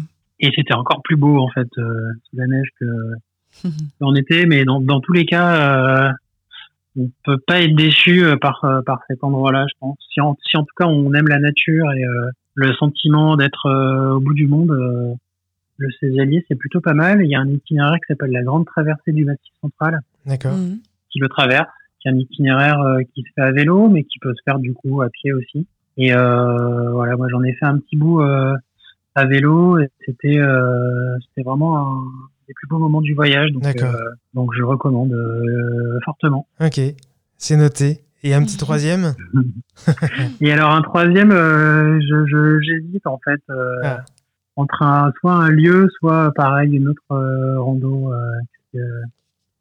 Allez, un lieu. On va dire un lieu. un lieu.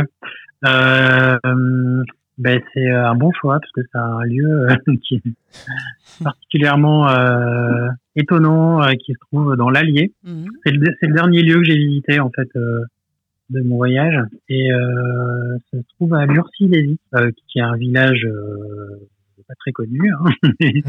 mais en fait de plus en plus parce que il se trouve la capitale mondiale du street art. D'accord. qui a ouvert il y a 2016, donc quatre ans. Moi, j'y suis passé en fait quand le lieu euh, avait pas encore ouvert ses portes, mais qui était déjà bien peinturluré euh, par euh, tout un tas de street artistes. Et euh, en fait, c'est un ancien centre de PTT, de centre de congrès des PTT, mmh. qui a été racheté par un couple qui rachetait au départ le château d'à côté. Ouais. Et en fait, c'était euh, les deux ou rien. C'était le château et ce centre-là. C'est en déshérence depuis une dizaine d'années ou rien. Donc du coup, comme ouais. ils voulaient absolument acheter ce château parce que le, le mec avait eu un reste prémonitoire. Euh, l'histoire est complètement euh, abracadabante, mais, euh, mais c'est assez rigolo. Du coup, ils ont acheté euh, le truc avec et en fait, ils ont réfléchi pendant assez euh, longtemps pour savoir euh, qu'est-ce qu'ils allaient en faire. Et un jour, passé comme un autre, Sylvie a été, comme elle dit, foudroyée par l'information. et elle s'est dit, je fais, je vais faire venir l'art au centre de la France, en plein milieu de la campagne. Et donc, du coup, ils ont transformé cet endroit-là. ils ont, ils ont appelé des street artistes du monde entier mmh. pour venir peindre euh, les murs, hein, sachant que le, le, le, centre, il y avait de quoi euh, faire venir euh, plus de 200 personnes. Donc, il y a un hôtel de 280 chambres, il y a des cuisines immenses. Enfin, c'était un centre de congrès, quoi, en fait. Mmh.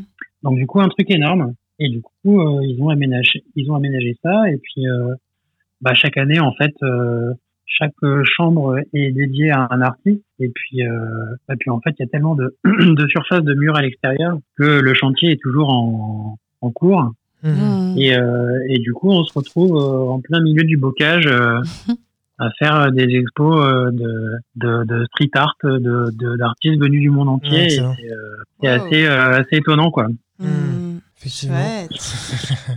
Donc ça, sympa non Ouais, ouais, Ah carrément. ouais, plutôt, ouais. On note pour euh, toutes Ouais. les personnes qui se retrouvent euh, confinées et qui peuvent pas, enfin confinées non, mais qui peuvent pas euh, aller au-delà de 100 Pas trop km. ouais. Voilà. Là pour le coup c'est ça peut pas être plus central donc du coup euh, ça doit ratisser un peu large oui, c'est vrai. Carrément, carrément. Et puis ben, pour toutes les, les autres découvertes euh, de Mathieu, c'est dans la diagonale du vide, un voyage exotique en France, qu'on peut trouver dans toutes les bonnes boutiques, les bonnes, les, les bonnes librairies, pardon, mais surtout sur ton site internet, surtout. c'est pour ça que je le précise. Et, Ben non, euh, mais parce qu'en fait, euh, il y a pas mal de gens me demandent euh, si je suis distribué. Et en fait, c'est un, boulot à plein temps de distribuer un bouquin. Et malheureusement, moi, je suis un peu sur tous les fronts. Donc, du coup, du coup, mon front principal, c'est, le web. Mhm. Et, et surtout confiné à Rome. Et alors justement, euh, il y, a, il y a une partie dont on avait déjà parlé, mais euh, je voulais que tu nous en reparles ce soir, puisque c'est une émission euh, spéciale France.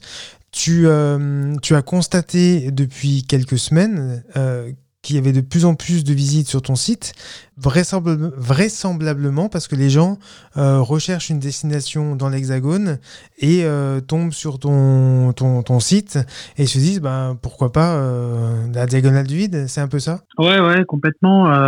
En fait, euh, c'était euh, c'était assez marrant de voir que je pouvais suivre les événements à partir de, des articles que les gens euh, consultaient sur mon sur mon site. En fait, j'ai tous mes articles consacrés à l'étranger se sont pris euh, une énorme claque. Enfin, plus personne euh, y allait. J'avais Mhm. encore quelques articles sur la France qui étaient consultés, mais je pense que d'abord les gens étaient un peu groggy. Et puis petit à petit, euh, au fur et à mesure que euh, ça s'est confirmé que les vacances seraient surtout en France et pas tellement ailleurs, du coup j'ai vu le trafic de mes articles en France commencer à remonter.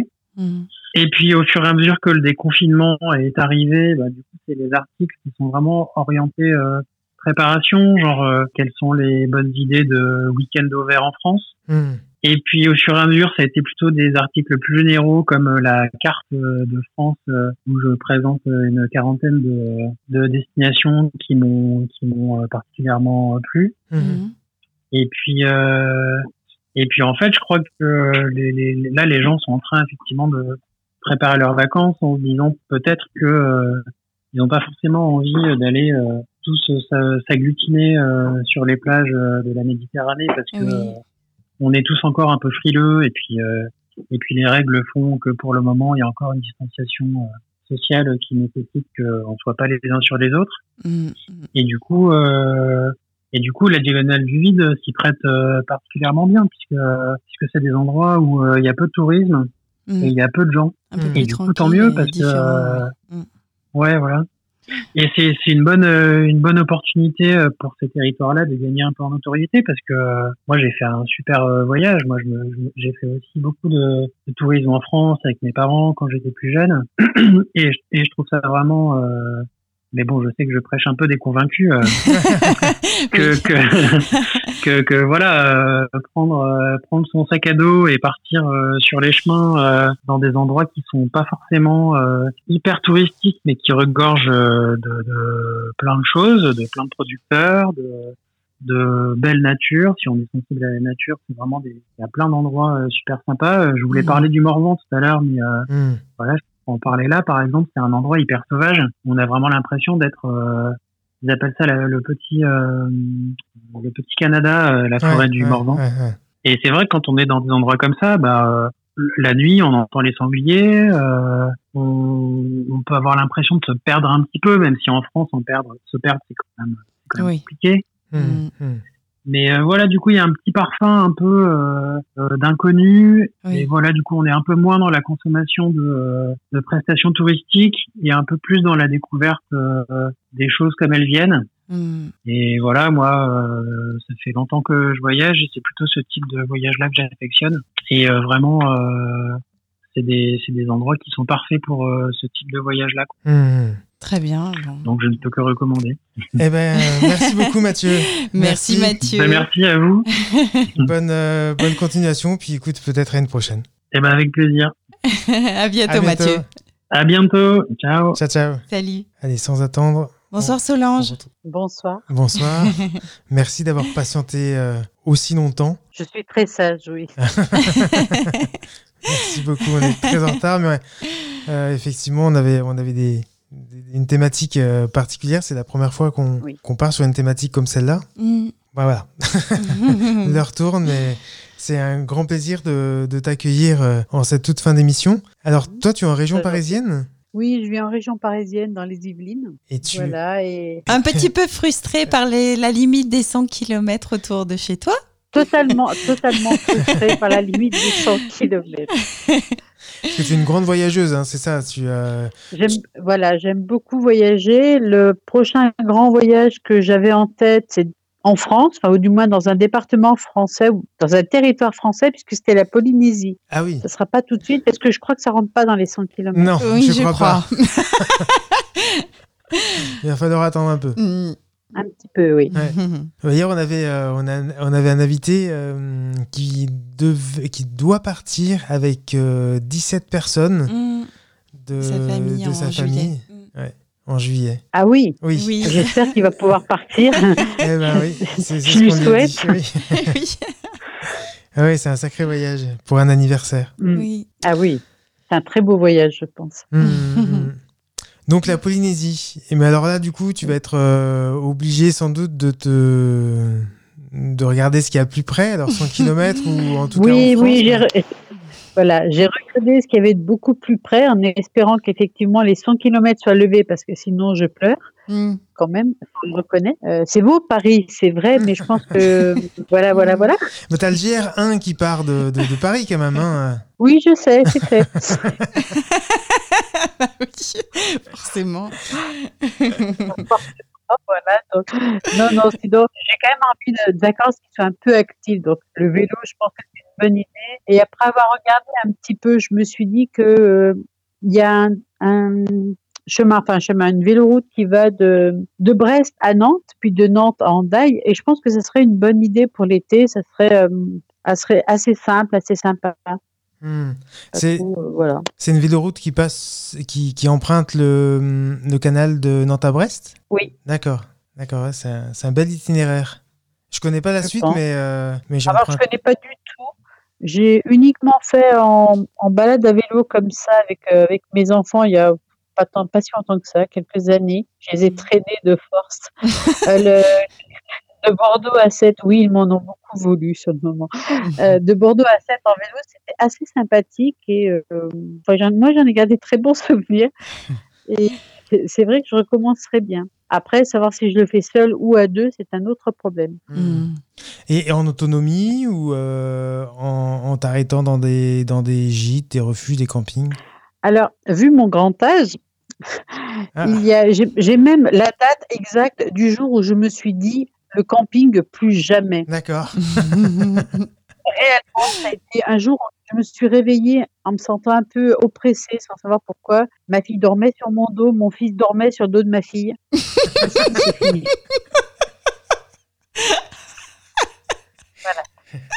D'accord. dit, c'est la dernière fois.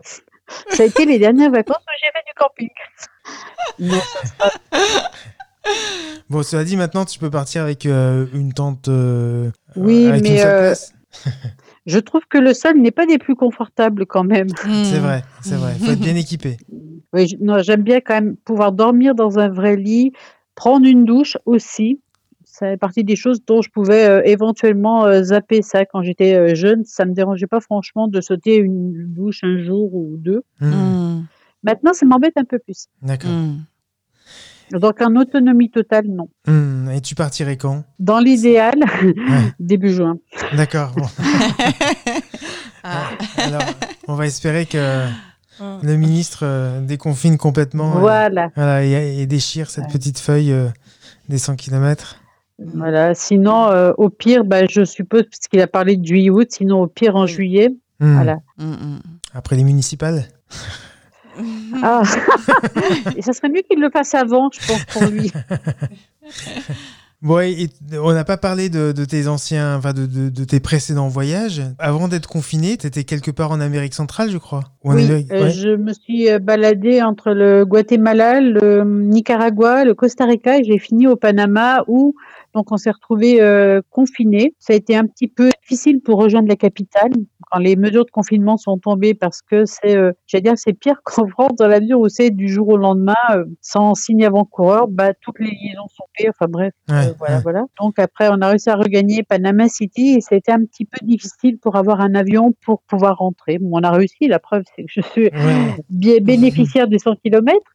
Mais non, je suis très, en réalité, je suis très contente d'avoir pu rentrer. C'est vrai. Euh, Oui, Voilà. tu m'expliquais que tu avais besoin de retrouver ta famille. Oui, oui, Mm. oui. C'est, euh, que ce soit au niveau des, de mes enfants ou de mes petits-enfants, oui, j'avais réellement besoin d'être. C'est vrai que ça m'angoissait assez l'idée qu'ils puissent être malades et que je sois pas là.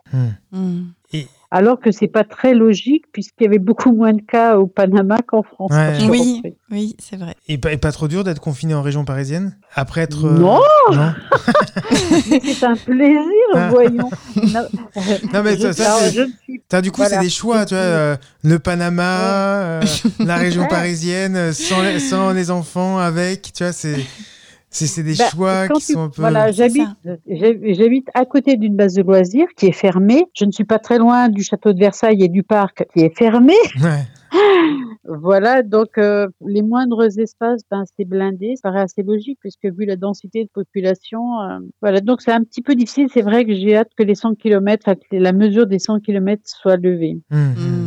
Est-ce que tu, tu, tu l'avais vu arriver, ce coronavirus, quand, euh, quand tu étais en Amérique centrale? Alors, on est parti, euh, quand on est parti, on est parti fin novembre, on commençait, il me semble, à en parler pour la Chine, avec les mesures de confinement qui paraissaient complètement folles. J'ai commencé à y penser sérieusement, je crois qu'on était, euh, donc ça devait être en fin février, quand on est arrivé sur le Costa Rica, où je me suis dit que ça sentait vraiment pas bon pour la France. Mm.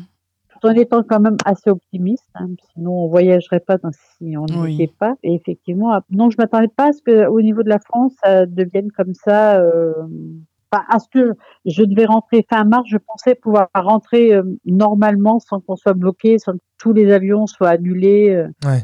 Eh Par oui. exemple, j'ai j'ai su, j'ai appelé la compagnie pour savoir si mon vol était bien maintenu, etc. On m'a certifié que oui, et j'ai su le soir à minuit, j'ai eu un mail à minuit me disant que non, les vols étaient annulés. voilà, voilà. Eh oui. Eh oui. Eh oui.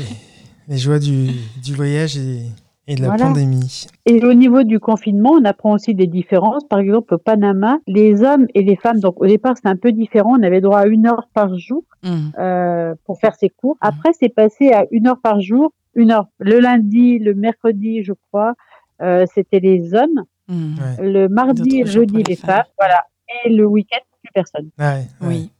Ça a On- été le cas en Argentine Ouais. aussi. En- Oui. Argentine ou Bolivie Argentine, euh, il me semble, ah, c'est bien possible que la- ce soit la Bolivie aussi. Hmm. Mais en Argentine, ils l'ont fait aussi. D'accord. Ouais. Ah, on, a, on, a, on a suivi un peu toutes ces, euh, toutes ces différences dans, dans, dans les pays. Ouais. euh, c'est- surprenant de, de voir la, la façon dont euh, chacun gère sa, sa crise. Oui. Hmm. Mhm. Alors, je ne sais pas laquelle est la meilleure façon, de toute manière. Bah, la France Mais c'est vrai que c'est amusant. Pardon. Oups. Différente, effectivement. Eh ben, merci Solange. Je, je vous en prie. Je, je rappelle que tu as une page Facebook, Solange Senior VAD, comme Vadrouille. Alors, j'ai en réalité, j'ai deux pages Facebook. D'accord. Je suis j'ai Senior en vadrouille. Mhm. Puis, euh, j'ai un blog Senior en vadrouille. J'ai une autre page, parce que j'ai un autre blog qui s'appelle Mamie Solange. Je n'aime pas l'ennui. Hein. J'ai euh, une chaîne YouTube depuis euh, un an, je crois maintenant, qui s'appelle Senior en vadrouille. D'accord. Et alors, qu'est-ce que tu y, qu'est-ce que tu y écris ou montres sur ces, Alors- sur ces réseaux? Alors, alors, sur le blog Senior en vadrouille, c'est un blog de voyage hein, qui est le plus ancien. Je crois que euh, je l'ai depuis six ans, à peu près six ou sept ans, je sais plus. Mamie Solange, c'était pour parler de tout le reste, que ce soit de bouquins, de mes humeurs, de mes sautes d'humeur surtout, je crois. Et le, la chaîne, euh, la chaîne YouTube, au départ, c'était parce que après un séjour en Australie, j'avais beaucoup apprécié, j'avais envie de parler des aborigènes. Ce que j'ai fait, puis maintenant, c'est une chaîne qui est plus orientée euh, sur des comment survivre. Alors, comment survivre à son couple, par exemple, comment survivre euh, aux serial killers, aux zombies, à la garde de ses petits-enfants, à, à ce qu'on veut. D'accord. Bon, en tout cas, si un jour tu as envie de faire une émission pour Allo la planète, euh, tu nous passes un petit coup de fil et puis euh, Pas de problème. ça marche. Pas de si si t'as si t'as un vide, euh, si si, euh, si t'as un creux entre 3h et 4h du matin entre tes écrits, tes vidéos et tes voyages, tu viens nous voir. Je vais, je vais tâcher de prendre note. Ça marche. Merci Solange. Merci beaucoup Solange. Bonne soirée. Eh ben, Merci, puis tu nous tiens au courant pour la Polynésie, hein, on est preneur. Pas de problème. À bientôt. À bientôt.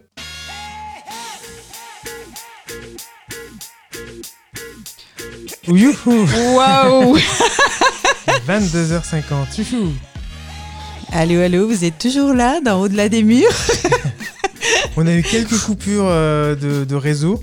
On est vraiment désolé. On, on s'excuse pour, euh, pour ces petits problèmes Hmm. euh, qui ne dépendent pas de nous. C'est ça. Mais voilà. La version podcast euh, sera complète et elle sera disponible dans la semaine. Merci Flo. Merci, toi. Si, euh, si cette émission vous a plu, n'hésitez pas à venir nous le dire sur, euh, sur la page Facebook euh, de la radio. Euh, dites-nous si cette formule vous, vous plaît, si vous aimeriez la voir évoluer. Euh, dites-nous. dites S'il y a des thèmes que vous aimeriez voir abordés aussi Voilà. autour du voyage, n'hésitez pas, faites-nous vos suggestions. C'est une radio collaborative, on le rappelle. Donc n'hésitez pas à proposer vos thématiques que vous aimeriez partager. Voilà, D'autant que euh, on ne sait pas ce qu'on fait après le 31 mai, Oui. euh, comment on transforme cette, euh, cette émission, si on la transforme ou si on l'arrête. En tout cas, euh, bah, euh, dites-le nous. Voilà, On, est, on est curieux de savoir. Et puis, et puis vous pouvez écouter pour ceux qui, qui la découvrent les, les podcasts sur, sur les différentes plateformes. Google, iTunes et autres. Euh, vous, euh, vous pouvez aussi euh, laisser des commentaires ici, liker et, et ça nous fait remonter notre audience podcast. Bon, ben, on va vous laisser vous vous reposer. hein. bah oui, quand même, on va les laisser. Voilà. Euh, vous dire juste euh, un petit mot euh, à 11h. vous retrouverez Eric Lange, une ancienne émission d'Albe la planète.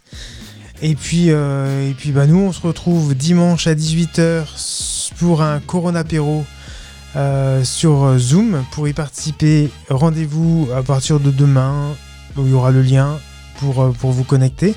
Venez papoter voyage avec nous. Je crois que j'ai fait le tour. On se retrouve lundi à 21h pour une Mm. nouvelle émission, de nouveaux invités et de nouveaux pays. Bon, euh, week-end. bon week-end, Flo. Oui. Merci pour cette émission. Merci pour cette préparation. Merci à toi aussi. Et à lundi. À lundi. Bye bye. Bye.